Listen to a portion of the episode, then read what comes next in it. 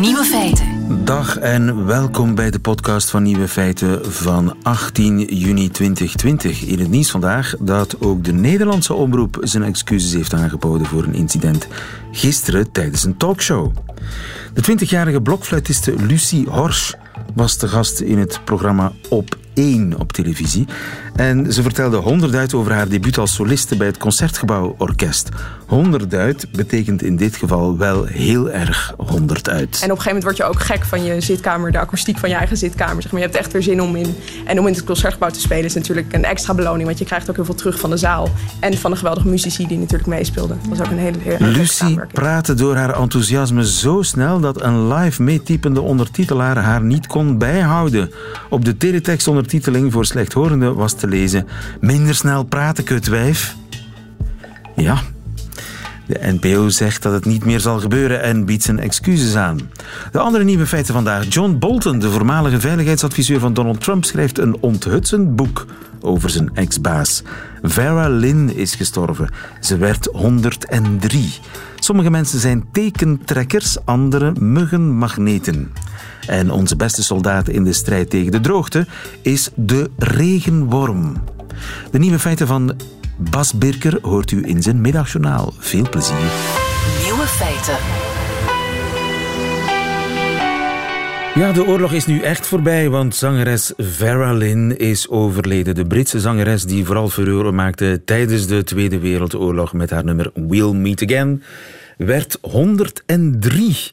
Haar Greatest Hits album haalde vorige maand nog de hitparade en elf jaar geleden stond ze nog op nummer 1 in de Britse albumcharts, tot haar eigen grote verbazing.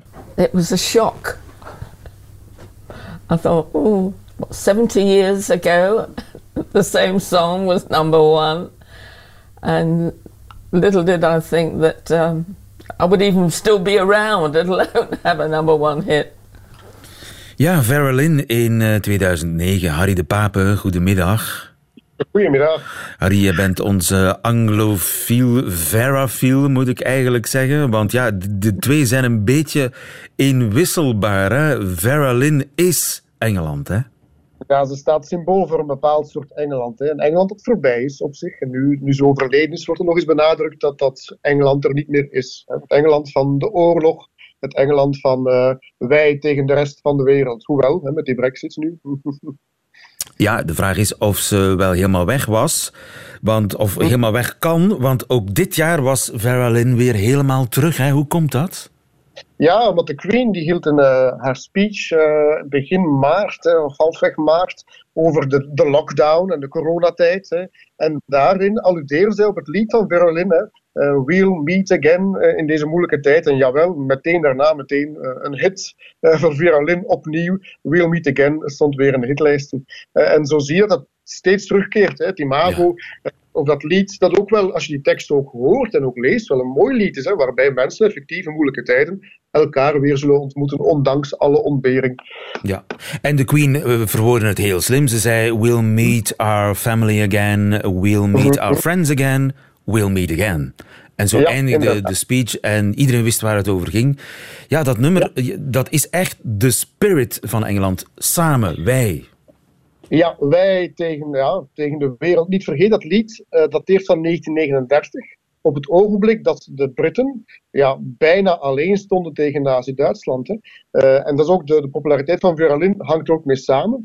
Um, want zij had ook een radioprogramma tijdens de Tweede Wereldoorlog, waarbij ze dus een verzoekprogramma uh, presenteerde, waarbij ze boodschappen aan, van familieleden aan soldaten bracht en ook liederen zong voor soldaten. Ook heel mooi is tijdens de, de oorlog, wanneer de Duitse bombardementen op Londen vielen, reed zij rond in Londen en ging ze naar tube stations, dus naar uh, metrostations, en ging ze daar live zingen voor de mensen die uh, verstopt zaten voor het bombardement, om, om de spirit erin te houden, om de goede geest erin te houden. Dus het staat echt wel symbool voor de spirit of Britain, hè, om het zo te zeggen. Het was de gehelmde zangeres, de zangeres met de helm op. Ja, inderdaad. Ja. Ze, ze, ze wordt ook wel uh, de, de, de soldiers uh, darling genoemd. Hè. Um, ze wordt ook Britain's darling genoemd, omdat ze, ja, sinds haar zevende staat stond dat mensen op de plank. Al sinds haar zeven jaar was zij ja, een zangeres en ze is enorm populair. Tot in de jaren 60, 70. Uh, kwam ze vaak op televisie ook. In 1995 ehm, was er een grote herdenking uh, voor Buckingham Palace. Je kunt die beelden bekijken trouwens op YouTube.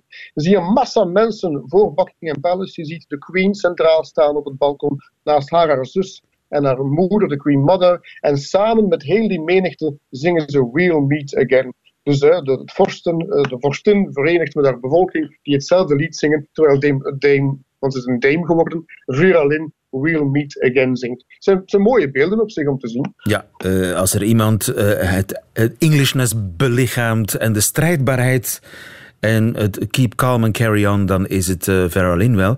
Die ook tijdens ja. de oorlog de wereld rond heeft gereisd om soldaten ja. niet in te zingen.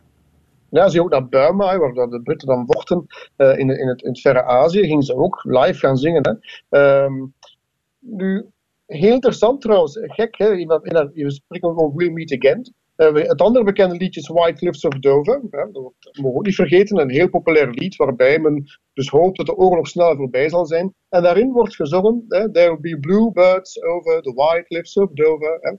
Maar die bluebirds, gek genoeg, die, die vliegen niet in Engeland. Dat is een soort lijster die, die in Engeland niet te zien is, een Amerikaanse vogel. De tekstschrijver was een Amerikaan. Dichterlijke vrijheid zullen we het maar noemen. Ja, dat is een detail. Was zij uh, als mens, bedoel, was zij toevallig de juiste mens op de juiste plaats? Of had zij een talent dat niemand anders had?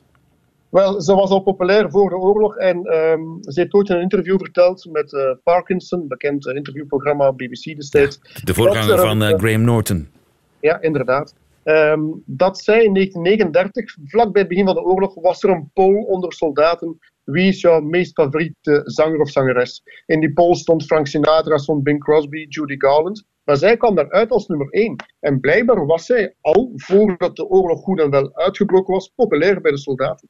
En omdat ze daar als nummer 1 uitkwam, werd ze meteen uitgeroepen tot de Soldiers Darling en werd ze de zangeres voor, voor het Britse leger. Dus het is op zich een, een, ze was al populair, die populariteit is gewoon bevestigd in die oorlog. Ja, ze was de, de typische girl next door die een, een ster werd. Ja. En de, mm -hmm. de, ja, de, de darling van een uh, natie, hè. Ja, en ze is er ook altijd in geslaagd om buiten het politieke gewoel te blijven. Hè. Dus ze heeft nooit een politiek standpunt ingenomen. Bij de Brexit bijvoorbeeld heeft, heeft men regelmatig de leader van Berlin gebruikt om, om Brexit aan te prijzen, maar ze heeft zich daar nooit over uitgesproken. Ze bleef altijd neutraal. Dat is, dat is haar kracht voor een stuk ook geweest. Ze is altijd een neutrale performer gebleven. Ja, zal ze ooit verdwijnen, denk je? Uh, denk ik niet, dat blijft iets iconisch. Hè? Dat zijn liederen die iconisch blijven. Het feit dat nu onlangs nog maar bij, uh, bij die speech van de koningin, dat dat lied weer, weer populariteit won. En ook uh, zeer onlangs bij de herdenkingen van, de, van het einde van de Tweede Wereldoorlog zag je grote street parties. Hoewel het verboden was met de lockdown, zag je mensen samentroepen die in straten dan We'll Meet Again aan het zingen waren. Ja. Die iconografie is zeer sterk in het Verenigd Koninkrijk hoor. Ja, en uh, elke generatie opnieuw valt voor uh, Vera Lynn. Ik heb niet White Cliffs of Dover klaarstaan en ook niet We'll Meet Again. Wat kan het dan zijn? Uh, dit is een quiz. There will always be in England. There will always be in England. Alle punten voor Harry de Papetje. Dank je wel. Harry. Tot de volgende. Dank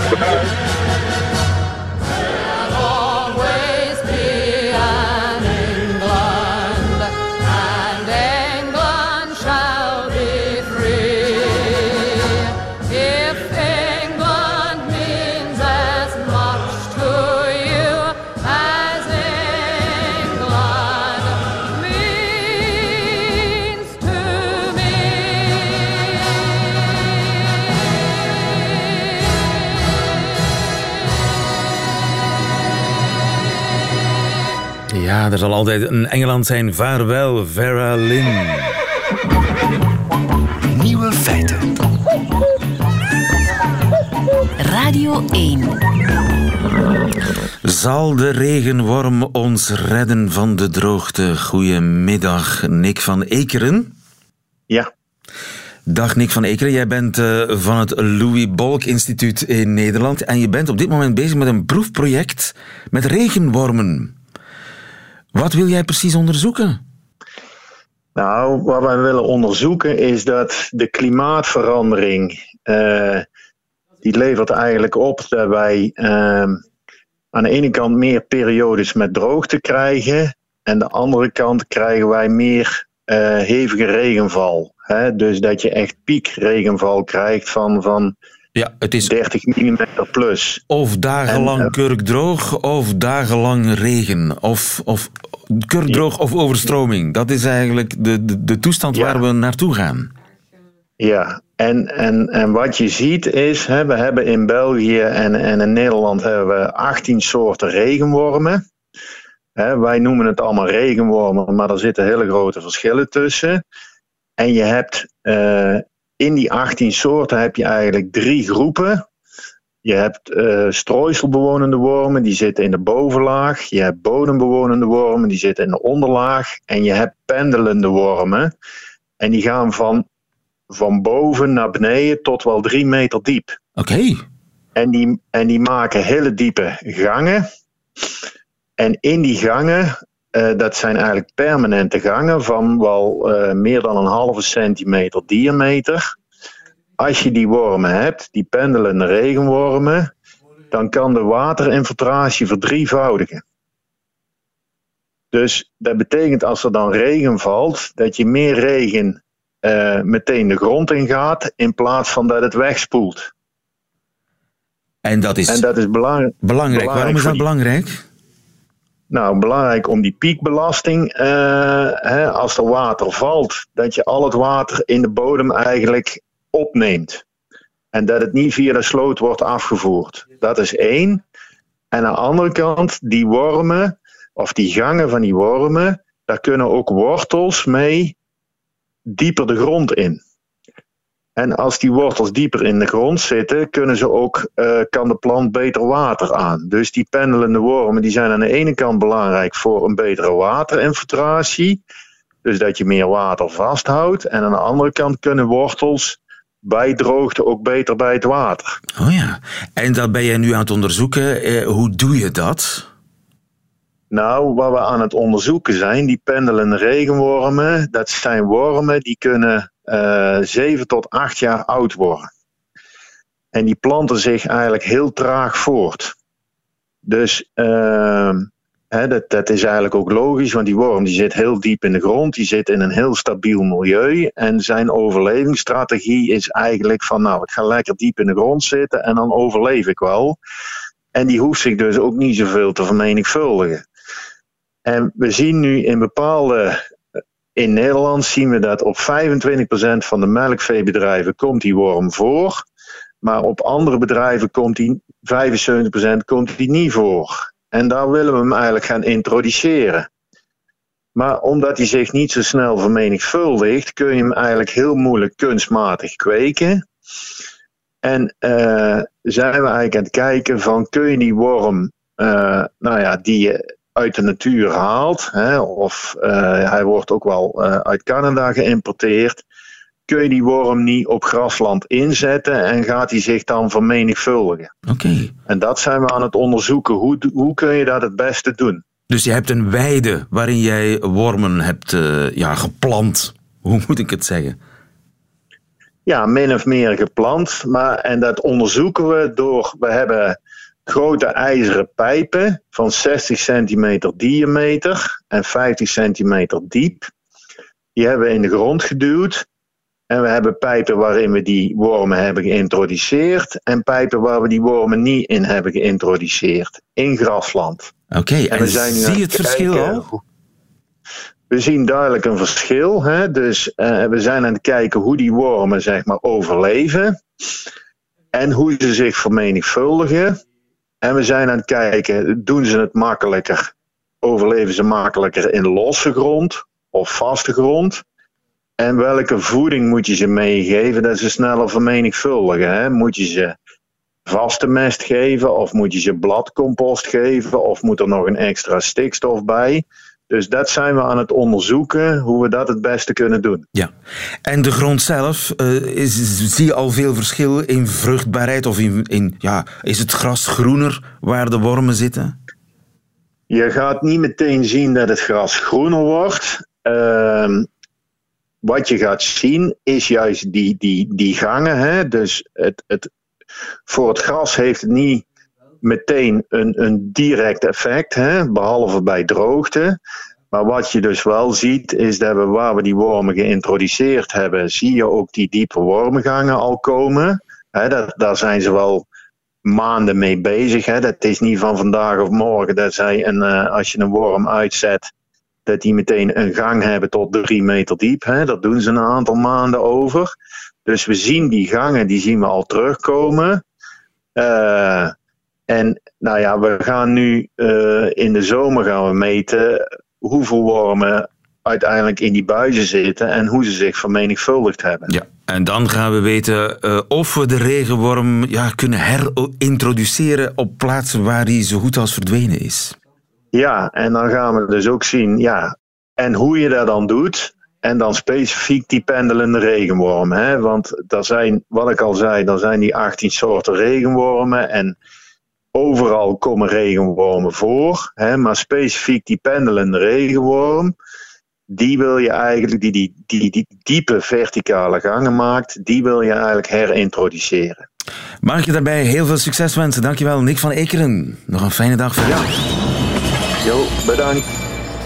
Lieven van den Houten. Het regent zowaar boeken in de Verenigde Staten. Boeken over het Witte Huis. Eergisteren een boek over Melania Trump. Vandaag een boek over Trump zelf. Het ene al ophefmakender dan het andere. Michiel Vos, goedemiddag. Goedemiddag. Of goedemorgen moet ik zeggen voor jou in New York, want eh, Donald Trump is allesbehalve opgezet met dat nieuwe boek over hem. Het is geschreven door John Bolton. Wie was John Bolton ook alweer?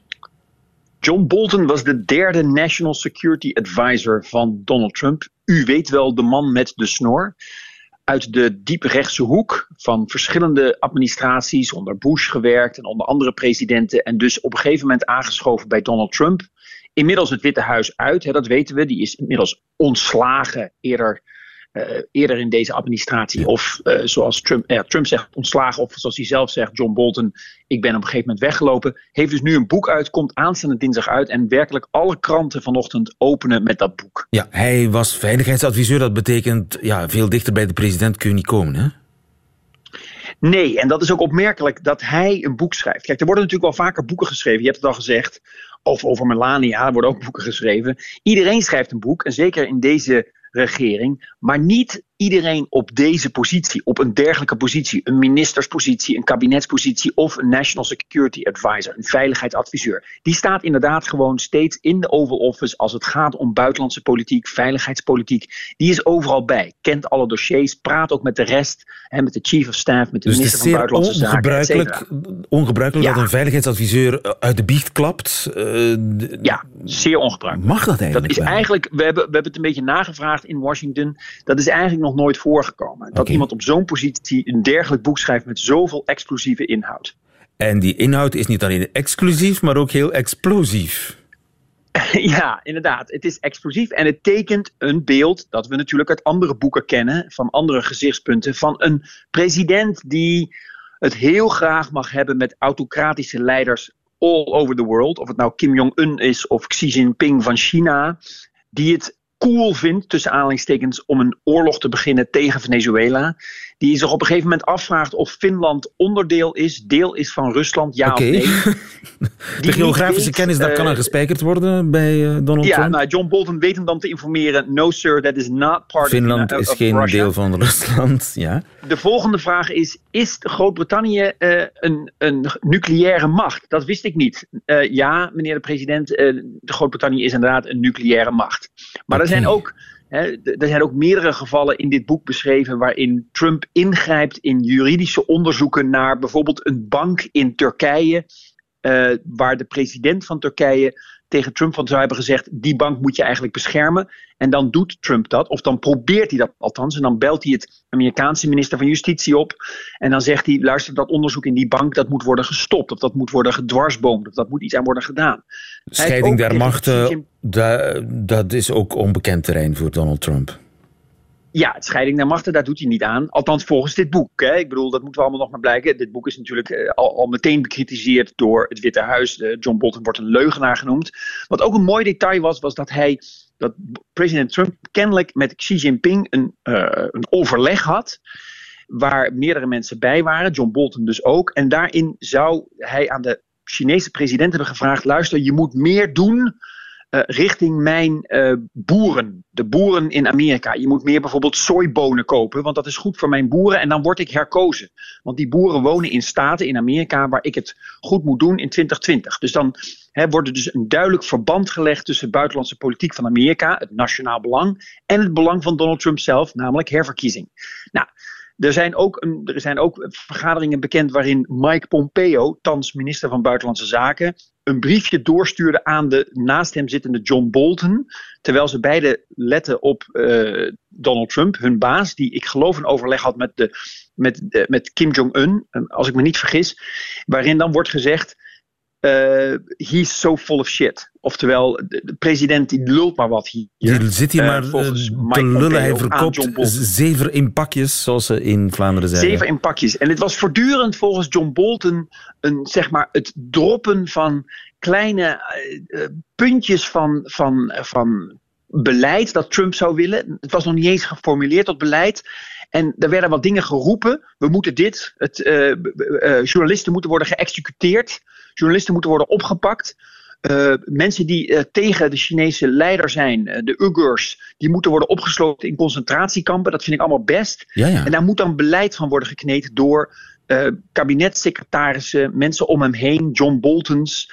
Dus het, is een, het, het bevestigt een beetje een beeld wat we eerder hebben gezien van boeken, die allemaal als leugens zijn afgedaan door het Witte Huis. Dat moeten we er heel duidelijk bij zeggen. Ja. Van een president die eigenlijk van hot naar her springt, weinig lijn heeft in zijn, of geen lijn misschien wel, heeft in zijn buitenlandse dan wel binnenlandse politiek, voor zover we dat kunnen zien in dit soort boeken. Ja, en hij maar dit vindt, boek is controversieel en John Bolton is controversieel. Dat moeten we er wel even heel duidelijk bij zeggen. Ja, want als ook maar een deel van wat John Bolton in dat boek schrijft waar is, ja, dan is eh, heel die impeachment-procedure en waar die om begonnen is, namelijk dat geval van inmenging in uh, Oekraïne, dat is maar klein bier. In vergelijking met wat hier allemaal opgezomd staat.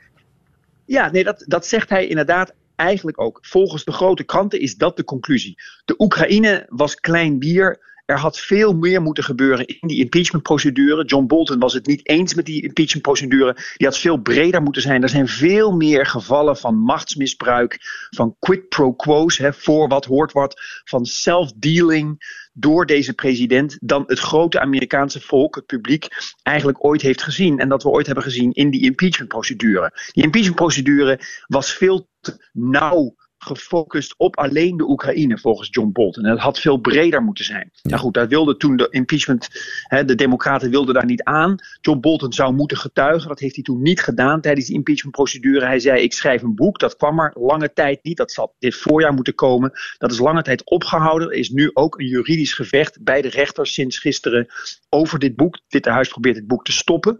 Probeert de royalties af te nemen van. Zal dat lukken? Als hij iets zou verdienen aan dit boek. Nou goed, dat is dus een hele strijd. Zal dat lukken, dat boek tegenhouden?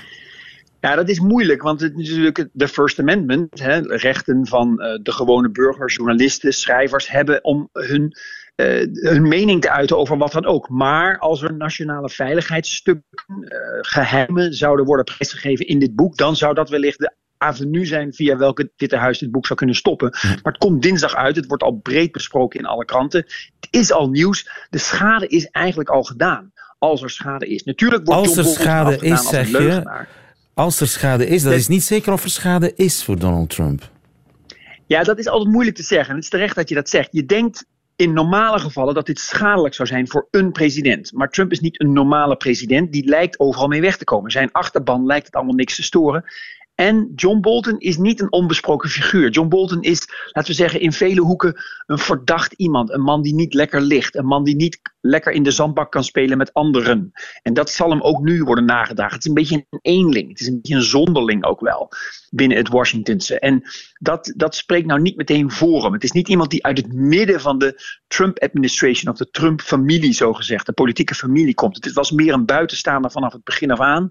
Kreeg volgens Trump zelf niks gedaan. En daardoor werd hij ontslagen of moest hij het Witte Huis verlaten. Na, ik geloof, 17 maanden een beetje prutsen aan de zijkant en zien dat hij eigenlijk geen invloed had op deze, wat hij noemt geloof ik, een erratic president. Een president die ja, zeg maar, zich heel matig concentreert. In zijn briefings ook, de veiligheidsbriefings die worden gegeven aan de president. Die zei volgens Bonte, Bolton zei in dit boek, zegt dit boek, die waren zinloos, die briefings, want het is alleen Trump die praatte tijdens dit briefings en het is niet de mensen die hem moeten brieven die aan het woord waren en die hem allerlei dingen vertelden. Het was meer andersom. Wij zaten gewoon te luisteren naar allerlei verhalen van Donald Trump. Ja, dat is, het is allemaal schadelijk. Maar wat is nou precies schadelijk voor deze president? Dat weten we eigenlijk na vier jaar nog steeds niet. Dat zal moeten blijken. In uh, november zullen we het zeker weten of dat boek uh, schadelijk is. John Bolton, die een frontale aanval uh, op zijn voormalige werkgever Donald Trump uitoefent in een nieuw boek dat schadelijk zou kunnen zijn, of misschien ook niet. Michiel Vos, dankjewel. Goedemiddag. Nieuwe feiten. Radio 1.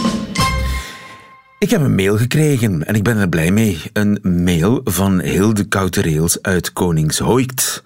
Een intrigerende kwestie snijdt Hilde aan.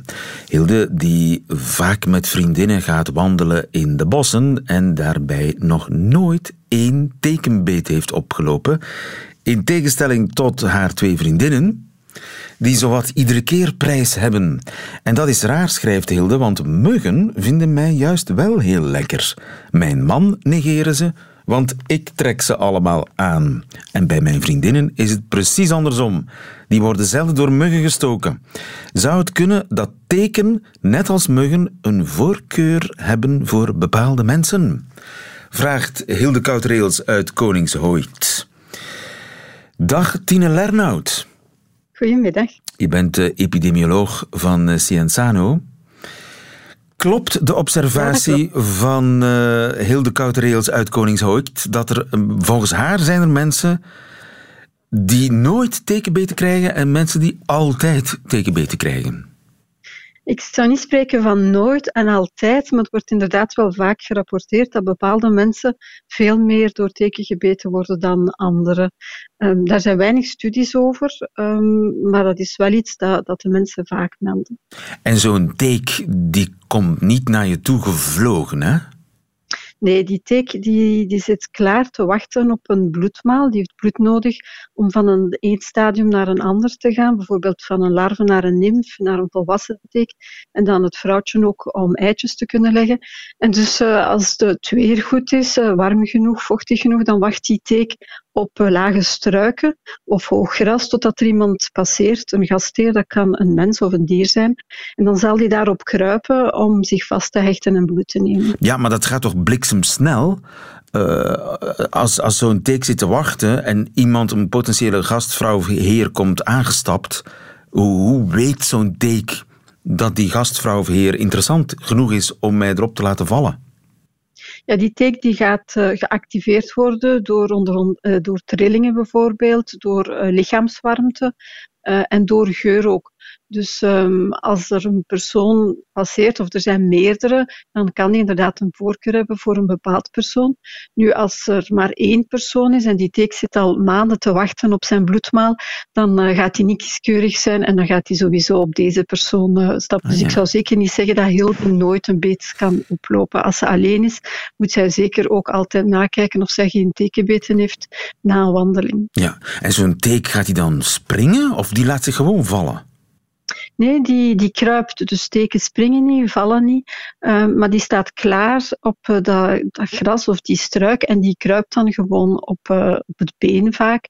Of op de arm. Dus geen dat op de hoogte is van waar die teek zit. Ah, Meestal ja. zit je op een hoogte tussen de 50 en de 70 centimeter maximum. En dus je moet al met je been daar tegen duwen om contact ja, te maken. Of bijvoorbeeld mensen die in het gras gaan zitten, hoge grassen, uh, op dode bladeren. En daar kunnen ook teken uh, zitten en dan kunnen ze ook zo gebeten worden.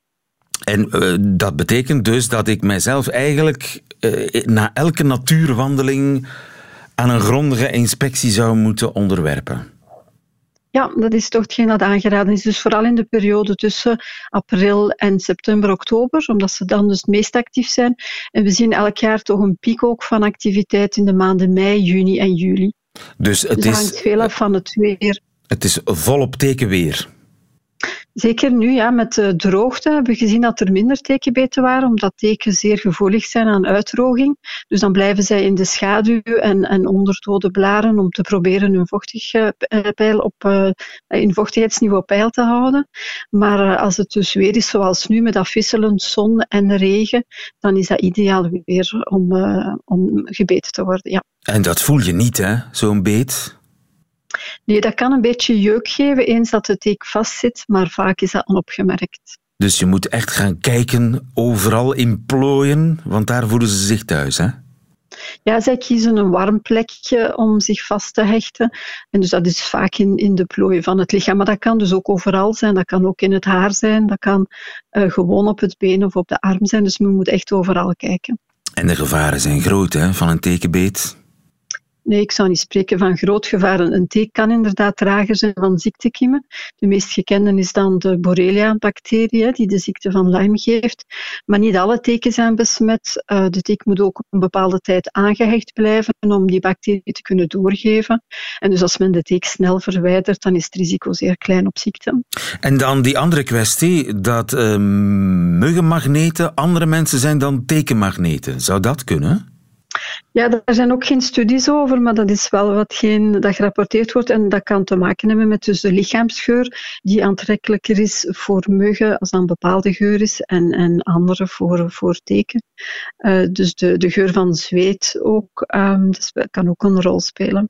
Dus we hebben daar geen keihard wetenschappelijk onderzoek of bewijs voor, maar het wordt wel gerapporteerd. Het is anekdotisch bewijs, zoals dat heet.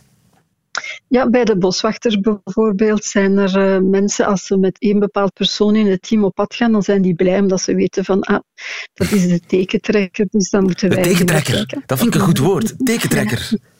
Muggenmagneet en tekentrekker. Dat is uh, altijd handig om in de buurt te hebben. Zo is dat, maar dus als men alleen is, dan, uh, dan biedt dat uiteraard geen bescherming. Hè. En ook anders zou ik toch ook nog altijd aanraden, kijk toch ook eens zelf. Uh, want de thee kan op een bepaalde plaats gezeten hebben en dus denken van, oh, dat is het iets bij. Ik ga deze nemen, dan ben ik zeker. Ja, niemand is uh, veilig uiteraard. Dankjewel, Tine Lernout. Goedemiddag.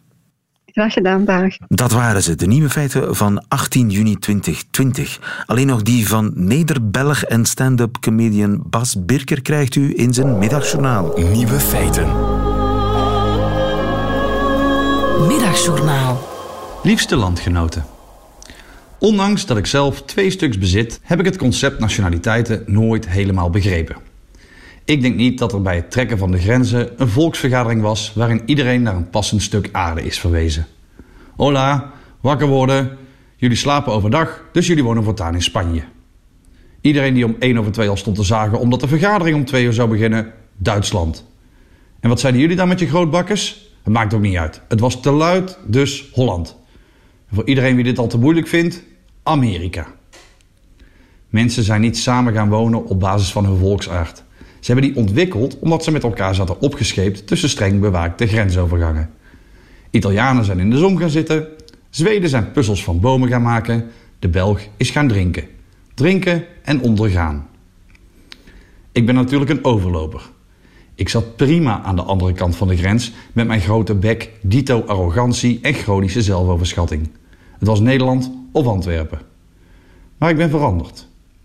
13 weken coronacrisis lang was ik een echte Belg. Ik onderging de maatregelen, foefelde wat en klaagde over de overheid terwijl ik dronk overdag. Ik keek verwonderd naar complotdenkers in Nederland die zendmasten platbranden omdat ze denken dat COVID-19 wordt veroorzaakt door 5G. Dat is compleet krankzinnig, maar ook begrijpelijk.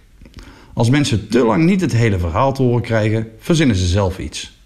Of die onwetenschap wordt veroorzaakt door chemtrails en de Illuminati, of doordat de wetenschap nog geen antwoorden heeft, doet niet ter zake. Zo is het geloof ook ontstaan. De jongste weken ben ik mijn kar aan het draaien. De Nederlander in mij neemt het roer weer over. Ik onderga niet langer, ik ondervraag. Als al die maatregelen nodig waren, waarom stijgt de curve dan niet nu we ze lossen? Was dit niet gewoon een afleidingsmanoeuvre van een land in crisis? Is Sophie Wilmes een vrouw? Wat ik wil zeggen, luisteraars, wees kritisch. Onderga niet blind. Laten we lessen trekken uit de aanpak en het bij de beloofde tweede golf beter doen. En oh ja, Steven van Gucht wordt bestuurd door staatsveiligheid via de USB-aansluiting in zijn kin. En China heeft de voortand van Mark van Ranst gestolen en hij krijgt hem pas terug als we allemaal bekeerd zijn tot het communisme. Echt. Lees die kleine lettertjes van de PowerPoint maar eens van achter naar voren.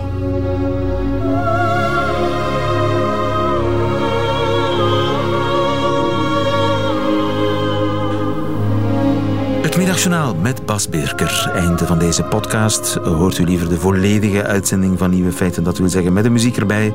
Dat kan natuurlijk ook, mits u surft naar radio1.be of de app van Radio 1 downloadt, dan kan dat ook. Overigens vindt u daar nog veel meer podcasts natuurlijk van Radio 1. Tot een volgende keer.